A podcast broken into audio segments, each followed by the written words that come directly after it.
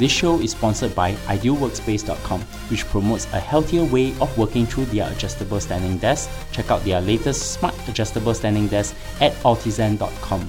A L T I Z E N.com. Welcome to Analyze Asia, the podcast dedicated to dissect the pulse of business, technology, and media in Asia. In this episode, I speak to Steve Glaveski, founder of Collective Campus and host of the Future Squared podcast. We discuss corporate innovation on the whole and how companies from Asia Pacific are thinking about disruption and the backstory behind his podcast. Hi, Steve. Hey, Bernard.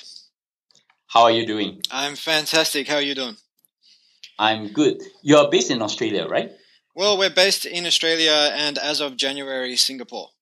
Yes, I'm talking to Steve Glaveski, founder of Collective Campus. And also, we have met for a coffee recently. And I also found out that Steve ran a very interesting podcast, which we will discuss a little bit later.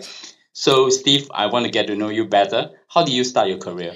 Well, Bernard, that's a great question because it is a, a far cry from what I'm doing today, uh, working in the chaotic world of corporate innovation and entrepreneurship. Um, I started my career in financial audit, of all places, which is a sort of a rite of passage for many people and many entrepreneurs I, know. That was back with the Auditor General's office in, in Melbourne, Australia, uh, back about 10 years ago. And from there it was a few hops, skips, and jumps, a bit of personal reinvention along the way, uh, working for the likes of uh, Ernst & Young in IT, risk and IT process improvement consulting, working over at Macquarie Bank, which is Australia's largest investment bank, and also in the innovation team in its embryonic stages over at KPMG a few years ago. So that's effectively how I started my career. I spent about just under 10 years in the corporate space before pivoting, if you will. It's probably not the apt word, but pivoting to the world of startups and entrepreneurship, founding a funded tech startup back in 2012 called Hotdesk, which was an office sharing platform. Basically, think Airbnb for office space. And, you know, I like telling that story because I was still working full time Macquarie Bank at the time. And I had this side hustle going and managed to raise something like a hundred, well, it's not something like it, it was $156,000 off what was less than a $2,000 investment while in full time employment, which I always use as a case study for people who are in the corporate game and say want to go out and do their own thing. It can be done. You don't need to throw the baby out with the bathwater. You can do it while you're gainfully employed. That's an interesting point. So, throughout your career, what are the interesting lessons that you can share with my audience? Yeah, it's a great question. So, I would say the number one thing really comes down to connecting the dots and whether that's between people you meet, skills you acquire, learnings you come across from reading books and listening to awesome podcasts like yours, Bernard, experience you have. I think the more you know, the more you can connect and the more opportunities you see. And one of my favorite quotes from a book I read when I was quite young, which was Rich Dad Poor Dad by Robert Kiyosaki, which basically said something like, there's gold everywhere, but people aren't trained to see it. And I feel the more you immerse yourself in different places, connect with different people, the more you're trained to see those opportunities. So for me, it really is just getting out there and doing as much as possible. And I mean, outside of that, building relationships, which is a part of that, and just being self-aware. You know, for many years in my twenties, I guess I would respond to questions and circumstances from a place of uh, emotion, whether it was anger or sadness. And I think just having a, an element of self awareness just means you can separate emotion from decisions and you just make better decisions and you have better relationships and you get better results. So that, that's a couple of things I would say have been some key learnings for me. Can you briefly talk about your current role as the founder of Collective Campus and what do you do? Yeah, sure. So, my personal philosophy when it comes to innovation, the world's greatest underutilized energy source you know, it's not the sun, the wind, or the waves. It's our organizations and their people. So with Collective Campus, we help executives and their teams adopt mindsets, methods, tools to help them come up with ideas, but not only come up with ideas, build and test those ideas. How can you effectively test new business models while keeping an eye on the core business model to, you know, move the company slowly but surely to where the world is going? And I think that's something that a lot of organizations have not been built to do. Most organizations large organizations have a business model that currently makes money. They've been built to deliver, but they've not really been built to discover new business models. That requires a totally different way of thinking, totally different way of executing, and that's effectively what we help organizations with. So, can you talk about some of the interesting case studies which your company have advised on corporate innovation?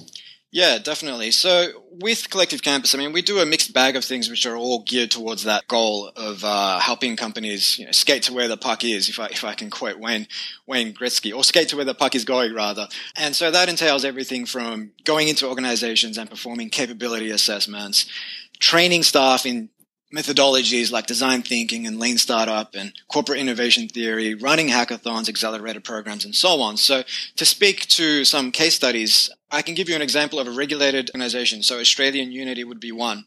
They're a private health insurer. And so when you think about private health insurers, you think overly regulated, move slowly. They can't really build prototypes and take them to market and experiment. But that's not necessarily the case. With most early stage innovation, we don't necessarily need to take products to market. What we want to determine is whether the problem, the solution, the other assumptions underpinning our idea, whether that's the distribution channels, the price points, the customer segment, we can test that without even building anything in most cases. And so with Australian Unity, we ran a two day hackathon. We ran something like 25 experiments, whereas for this organization, if they did that internally, it would have taken them months.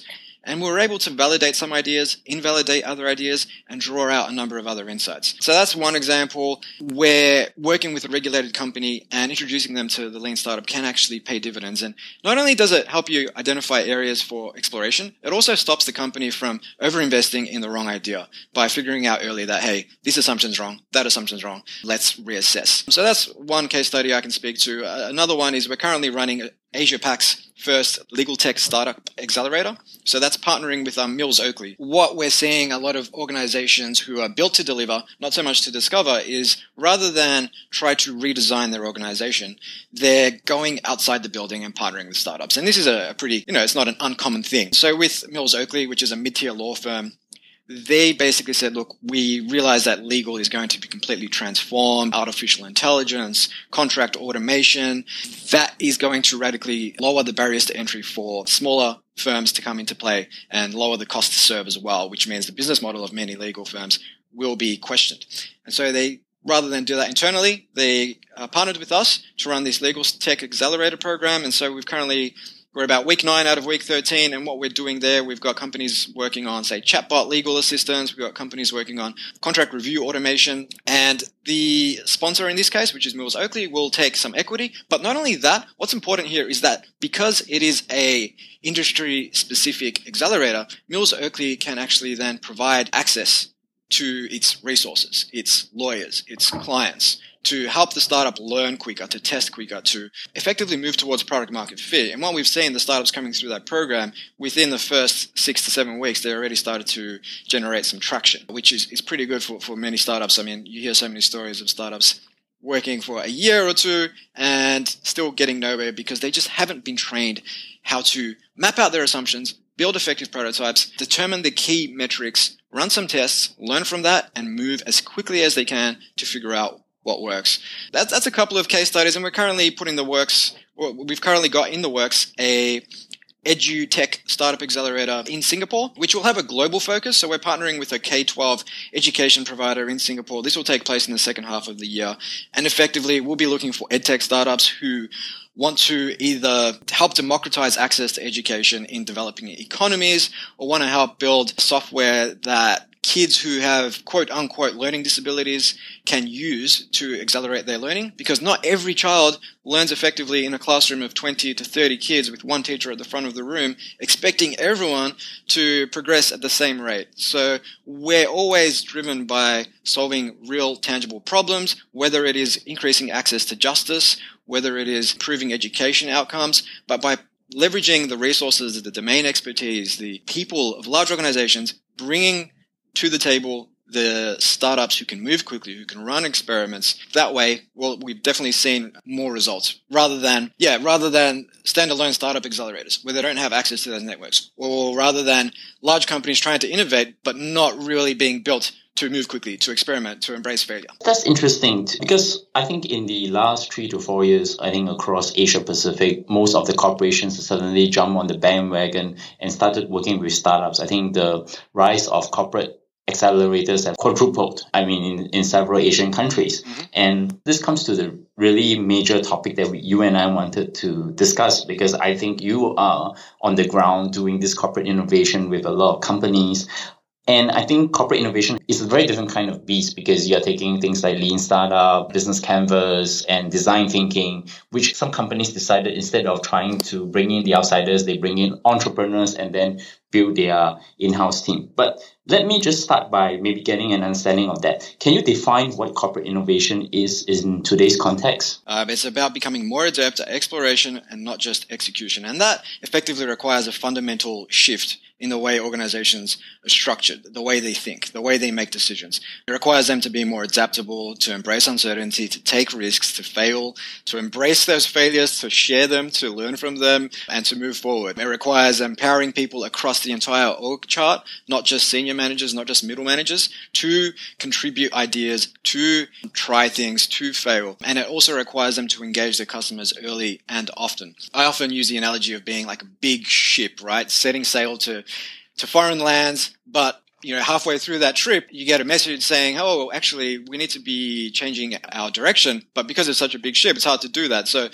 what corporate innovation is you need to keep that ship afloat and that's your core business model but you need to slowly change the direction that it's going so that say by 2020 or by 2025 when the world has moved on to other business models to other technologies you've moved with it rather than just continuing to do what you're doing and ending up at that foreign land and suddenly you know the party's over at another island for example. It is about you know this dual sort of speed. And I think a lot of organizations are trying this, and it is early days for many of them. And I can talk to some examples in a little while. But don't throw the baby out with the bathwater by focusing purely on move fast and break things. Let's adopt the Facebook mantra. Everybody just run experiments. That's that's going to kill the organizations because 90% of our revenues, if not more, are still coming from our core business model. And we just need that to just tick over, keep making money. We've got our processes and policies and operations built around that. Let's focus on that. But at the same time, maybe 5 to 10% of our R&D should be focused on exploring where the world is going. So it's about a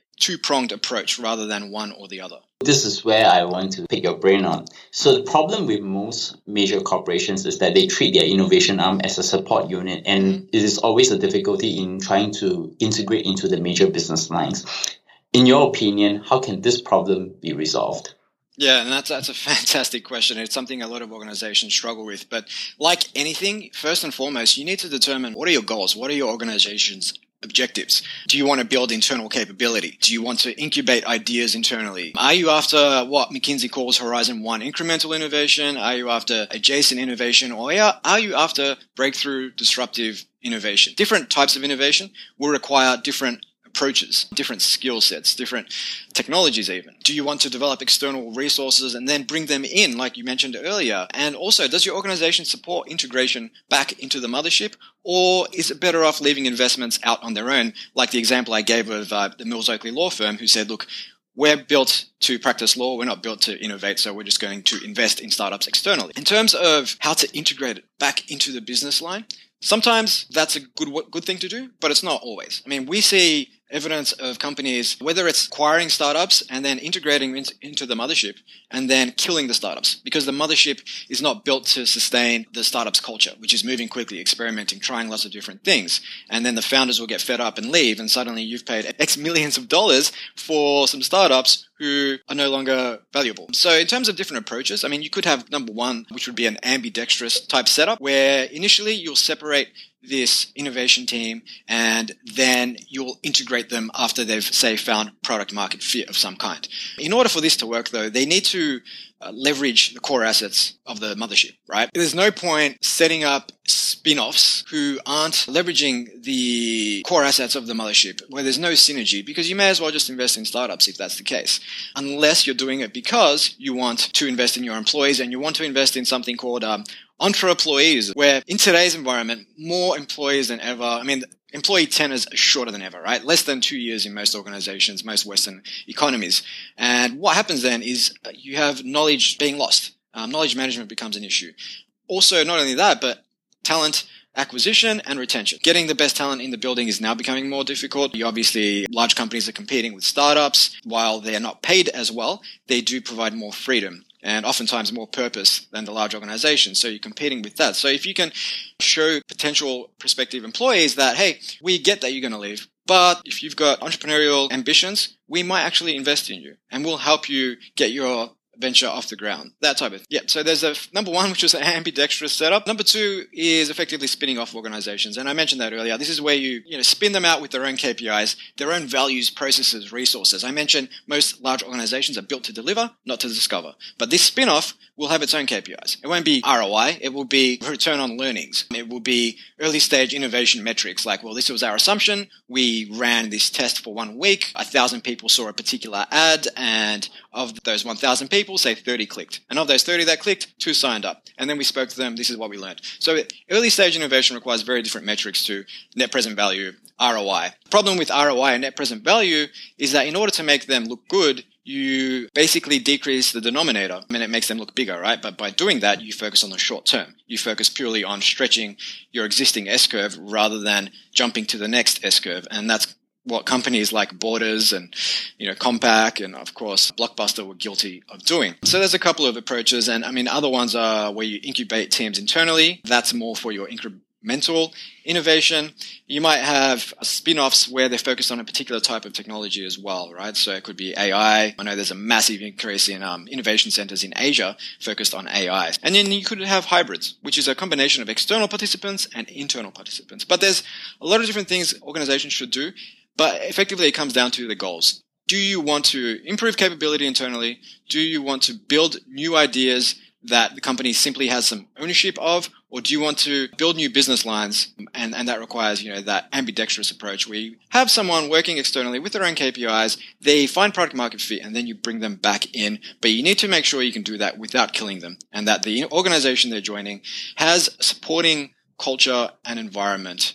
And that's reflective of processes, values, resources, systems, and so on. Here's the part which I probably will talk a little bit about personal experience. I think there are some perspectives on corporate innovation. Mm-hmm. One view is that you spin them off as a separate company and then let them compete with the company. The other is to actually grow it from within inside. But the issue is always been incumbent versus disruptor. I mean, in my current company, I was actually leading the business unit itself because then it allows me to deploy innovation much, much effectively to solve the business unit's problems and subsequently moved it from incremental to disruptive innovation.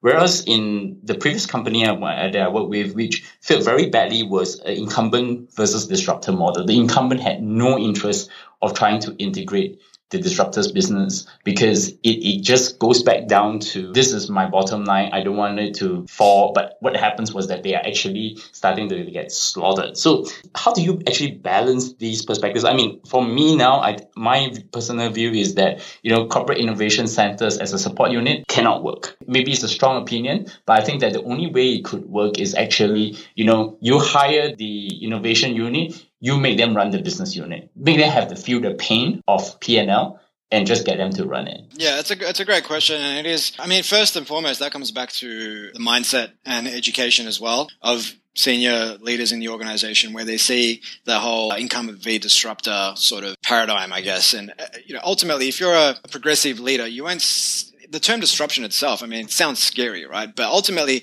disruption is an opportunity. And that's first and foremost what leaders should see it as. So the whole incumbent disruptor thing, I think, comes down to the organization and the way they perceive the way they perceive things. And we've seen that time and time again where organizations just focus on their core business model, don't want to cannibalize it, and therefore don't invest in new emerging technologies, things that may cannibalize their business model and so on. So that's one thing I would look at. But also, you know, it's a silly move to take innovation outside and not leverage you know, like you were saying, the, the domain expertise, networks, resources of the inside. And we see this so many t- times. I mean, I use a term, and it's not my term. Steve Blank, I believe, came up with this term a few years ago, which is innovation theater.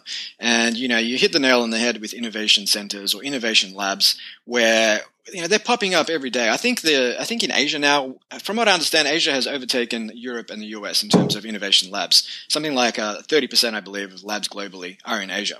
And, you know, when I read these articles about another innovation lab being set up, I, I, it's oftentimes cringeworthy because I hear, oh yeah, you know, we've set this space up and we've got bean bags and table tennis tables and stuff like that, and it's like that's all well and good, but where is the substance? How does it integrate back into the mothership? What is the objective? How is it going to deliver results? Oftentimes, you have things operating in isolation. And they don't really go anywhere. And now, to be fair, I'd say it's still pretty early in the whole innovation lab experiment. I mean, we know innovation, disruptive innovation in particular, can take you know three, four, five, six, seven years to actually generate some returns, and that's why venture capitalists have you know a long-term investment horizon. So I think it would be unfair to say that they don't work. And for most organizations, it's part of their journey, right? It's part of the innovation journey. It's still early days. And I'm a big believer that in order to effectively innovate in a large company, there are no silver bullets. And so you basically need to apply, you know, the lean startup philosophy to your innovation program to effectively mm-hmm. figure out what works for your company. I think executives should stop trying to look for a silver bullet by way of an innovation lab or, you know, quarterly hackathons because that often doesn't work. And it's mm. also critical that executives think about you know, what is the long term impact? Like, yes, I get that initially we just want to try different things. and We want to show that we're being innovative. But what if we're running all these hackathons and we haven't got money or we don't give people time to explore ideas after the hackathon? Do we think that's going to have a long term positive effect or a detrimental effect? I mean, if we're not seeing results after a while, your employees are going to grow disgruntled and they're not going to support it anymore, especially your more, say, entrepreneurial thinking employees. Senior management will start to say, okay, we're not going to invest anymore in this because it's obviously not generating results. You know, if, if we've been given a green light to explore innovation, we should be careful and diligent in, in terms of how we do that. And we should be looking for some quick wins early in the piece because if you get those quick wins, even if it's simple Horizon 1 stuff, it means that you can use that to build a case for ongoing efforts with senior management. You can use that to, you know, share case studies with your staff and show them that, hey, look, we're trying all these different things. Here's some actual tangible results. And that will effectively galvanize people. But if you just do mm. things for the sake of doing things and say, "Hey, look at us. We're wearing, you know, hoodies and jeans to work on Friday. We're like Facebook." That's not really going to deliver results.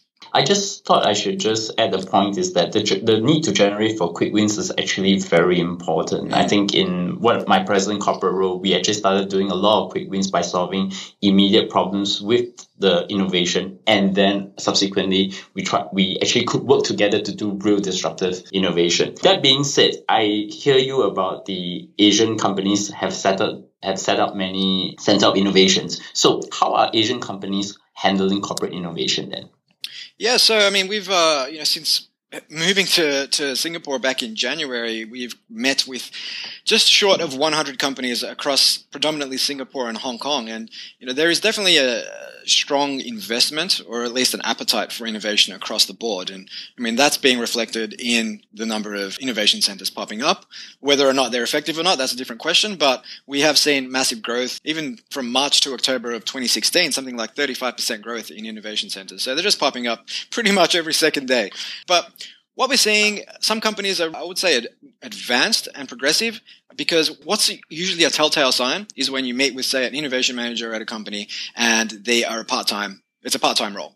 It, that clearly screams that this company is not serious about innovation because you can't be, you know, marketing manager for you know, three days a week and the innovation manager for two times a week for a company that say has a market cap of five billion dollars. That just does not make sense. So when I look at companies like uh, DBS, in Singapore. They've got quite a big investment in innovation. You know, very large team. They're running regular hackathons, idea challenges. They're looking at different ways to embed that back into the mothership. I know Alvin Chia over at DBS is releasing a book in the very near future on running corporate hackathons. So to me, that just demonstrates mindset first and foremost that DBS and its employees have, that they're very progressive, looking to shift the boundaries. Um, when you say employees actually writing books, that shows that they're really passionate about the subject um, and have enough learnings to, to share something. So they're doing great things. Um, I was over at Li & Fung speaking at a, a Spigit Innovation Forum in Hong Kong in March, and they've also embarked upon an innovation journey, which started about a year ago. And, you know, they can see that it's early days, they're learning, they're trying different things, but, you know, we see that they are running things like idea challenges, leveraging Spigit innovation platform,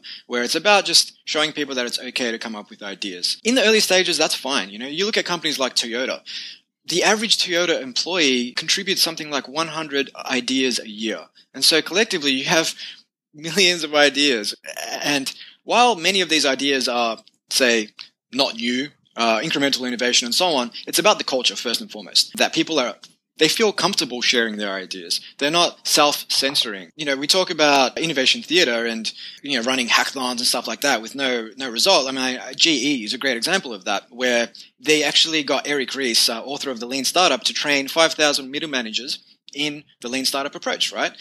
But what do you think happened when they went back to their business units and they weren't able to say move quickly, run experiments, and so on? It didn't work. They needed to revisit the culture and they needed to come up with a whole new uh, value system, which was about putting the customer first, engaging with them from day one, moving quickly, being okay to fail, and that type of thing. And it wasn't until the culture and the processes around that were, say, redesigned that GE actually started to get results on their lean startup um, endeavors and managed to decrease time to market for, say, new ideas by time, not, not just time to market, but time to market validation, more importantly, for new ideas by 80%, which means you can test five times as many ideas with the same amount of money, which means, hey, now we're able to really say place a lot of small bets. There's quite a few interesting things going on. You know, Swire is running a blueprint accelerator, which seems to be doing quite well. Visa's got an innovation lab, which I don't know enough about to really comment on, but Singtel, from what I see, very progressive. You know, they've released things like My Singtel app,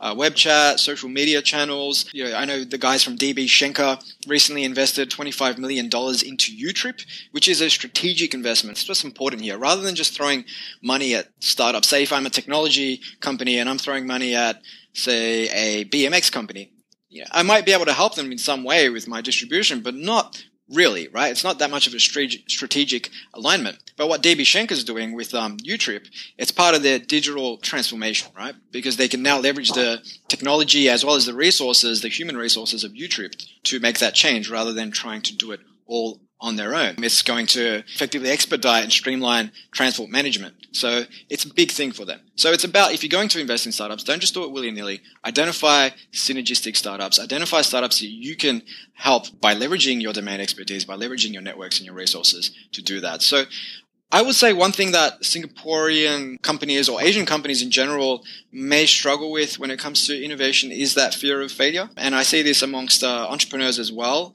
in, in, the region where, you know, ultimately, and it, it's not much different to the rest of the world. It's just a little bit more pronounced in Asia where we've been raised in this environment and a culture where, you know, we need to be right all the time. We need to get good results. We don't want to fail. We definitely don't want to fail publicly. What that means is you're not going to try different things that you're not going to take the risks. And if you're not willing to take risks, well, then you're not going to have any breakthroughs.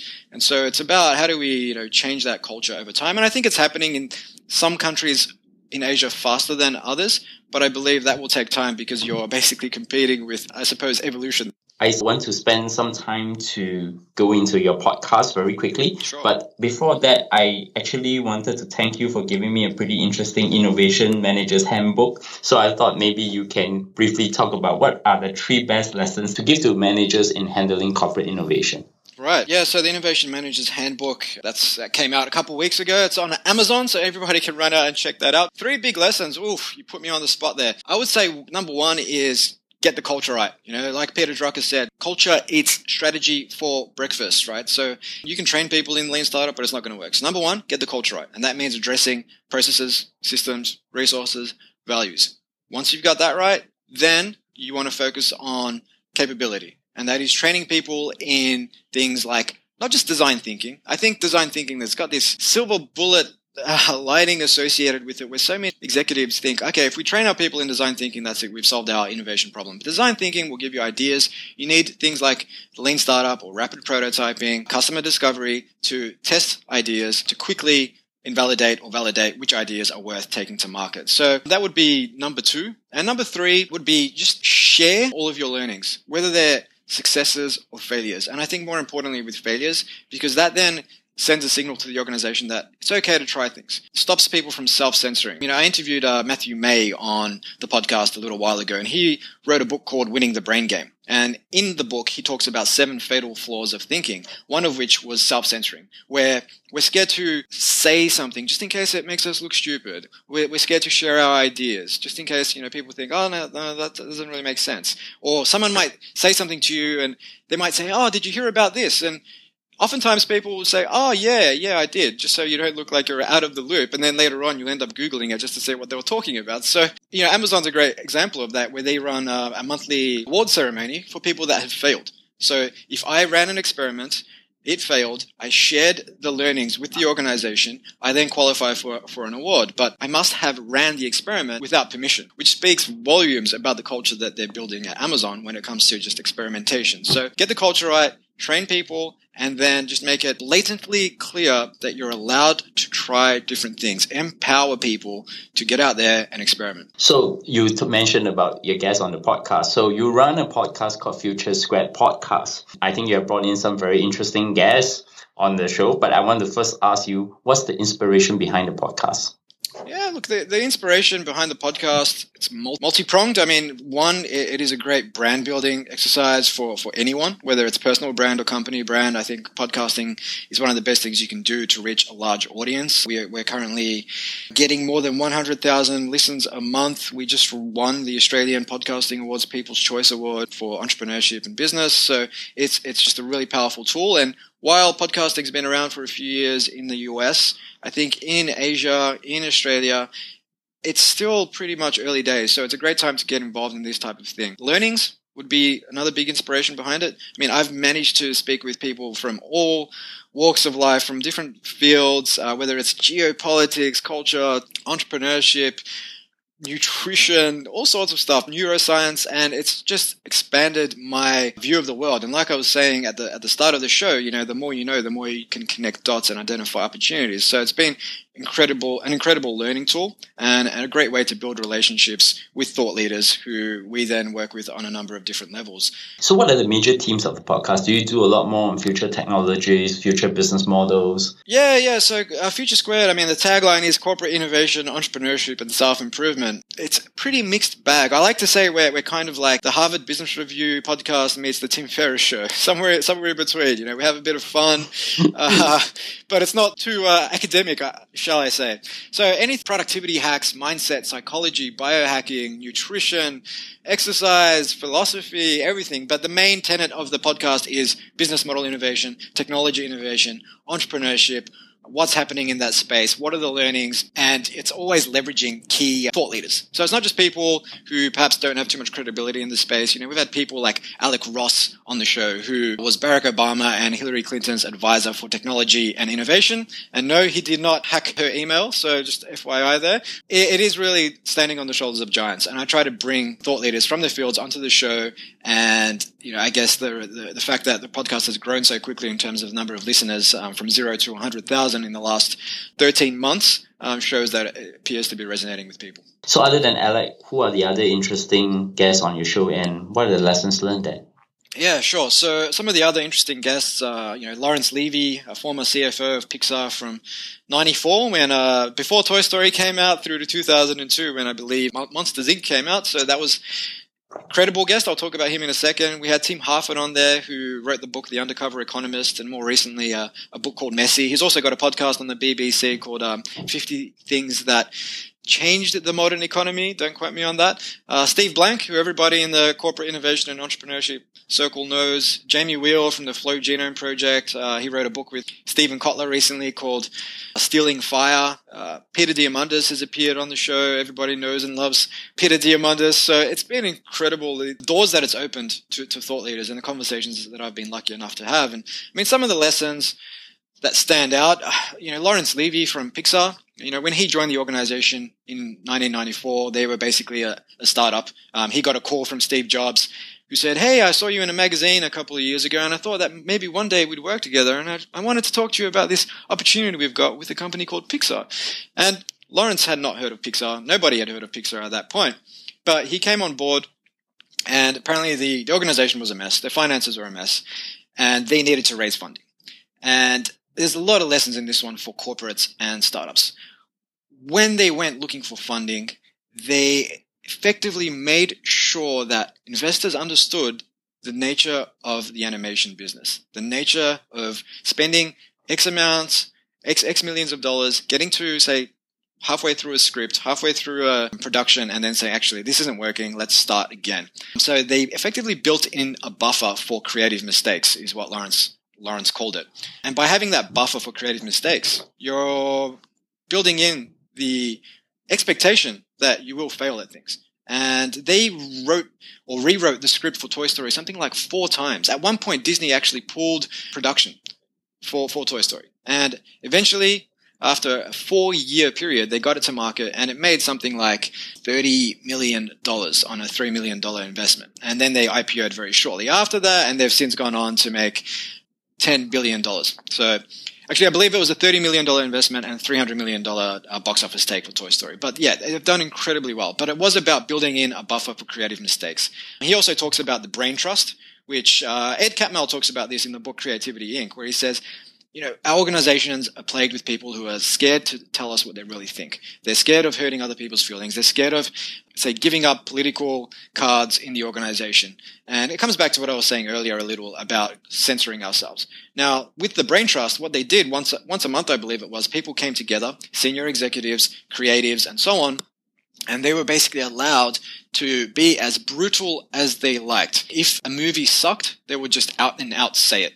And if they felt someone needed to be criticized about something, they would just out and out say it. And so by having that transparency, it meant that there was no, you know, no wasting time trying to play, you know, tr- no wasting time with niceties. They just said, okay, why isn't this working? Let's have a conversation. Let's fix this. Let's fix that. And that's how they were able to find product market fit eventually. Mm. So, I mean, that's a couple of, of great lessons there. Um, Tim Harford, in his recent book, Messy, he talks about how chaos effectively underpins creativity. And he gave some great examples. And this ties into the whole culture eats strategy for breakfast piece. One example he gave was of MIT. There was a building at MIT called Building 20. This was basically a discarded old asbestos, a cinder block ridden building. And it was something that it's somewhere where students, student hobbyists, just technologists from, from the organization, sorry, from the university came together just to throw things against the wall. It's basically where stuff that didn't matter, according to the university, took place. But what kind of stuff that didn't matter took place in this building was Nobel award winning stuff. You had RadLab, which won something like nine Nobel Awards coming out of, out of um, Building 20. And one of the things that they actually came up with was radar technology, which was fundamental in winning World War II. Computer hacking came out of Building 20. There was a, an arcade video game called Space War. In the 60s, it was the first arcade video game built. That came out of Building 20. Noam Chomsky revolutionized linguistics in this building. But what it all comes back to is that people were just given the freedom and the control to come together. You had people from different disciplines coming together and just trying things. And that's where so much magic happened. By giving your people the freedom, they can become more, shall we say, they'll, they'll tap into talents that they didn't think possible. And he provides a story of desk space and how if you have desk space and you've got the freedom to do what you want with it, and then that's taken away, which happened at BHP a few years ago when Marius Kloppers was, was the CEO. He was very OCD driven. And if you weren't allowed to have more than one photo on your desk and had to be a particular size, if you had a coffee mug or a tea mug on your desk, the handle needed to be facing a certain way. And that's pretty much it. You weren't allowed to have anything else on your desk. And what he found was if you give people that freedom and then take it away, they become really, really disgruntled. Now what we're seeing with some organizations, uh, I believe it's Asana um, in the, in the US, they give their employees, and I, I, don't know if I'm a fan of this, I think it's a little bit uh, excessive, but $10,000 upon joining the organization to dress up their desk space, to do whatever they want with it, make it as crazy as they want, make it look like the, uh, the what's the what's the car from Back to the Future? Make it look like that. I don't know what you do with ten thousand dollars on a desk space, but that's what people get because they realize that if you make people comfortable, give them some freedom to do what they want with their space, they're far more likely to enjoy going to work and to do their best. So mm. there's a couple of um, insights there, and I mean one other thing he does talk about, which is well, no, he doesn't talk about this, but it's also uh, symptomatic of the whole environment underpinning innovation thing, which is in um, Melbourne. What we're seeing is more urbanization. More urbanization means more apartment blocks popping up, which means less houses. Less houses, less people driving means less garages. What do we often find in garages in the, in the inner suburbs? what, what did we find in garages? Think about 15, 16 year olds, you find rock bands, right? Now, what we're seeing is more rock bands are coming from the outer suburbs, where people still live in houses, where people still drive cars, where people still have garages. And now in the inner city, you're finding more electronic artists, because I can just sit in my bedroom with my headphones on and practice. Now that speaks volumes about the environment that you create in your organization can have unintended consequences on people's behaviors. So it's important to get that right. Environment and culture, get that right before you try anything else. Otherwise, your other endeavors are more likely to fail. And if you're not willing to invest in that, then you're better off just investing in startups and leaving them outside of the building. So, Steve, thank you so much for coming on the show to talk about corporate innovation. And I guess it would be interesting to talk about this at some later time. Once again, help my audience. How do they find you? Well, it was a pleasure, firstly, Bernard, to appear on Analyse Asia. A big fan of the show. Your audience can find me and Collective Campus on at collectivecamp.us, and they can find me on Twitter at Steve Glaveski, G L A V E S K I. They can listen to the podcast uh, at futuresquared.xyz. It's also available on iTunes, SoundCloud, and Stitcher. And they can also hit me up on Twitter. Oh, sorry, on LinkedIn. And you can find me at bleongcw or at bernardleong.com. Subscribe to us and Analyse Asia, A-N-A-L-Y-S-E Asia. We have just launched our new newsletter and with a first insight. And of course, sign up for our mailing list. And of course, tweet to us, recommend us on Overcast, or give us a five star rating on iTunes. And once again, Steve, thank you for coming on the show. Thank you very much, Bernard.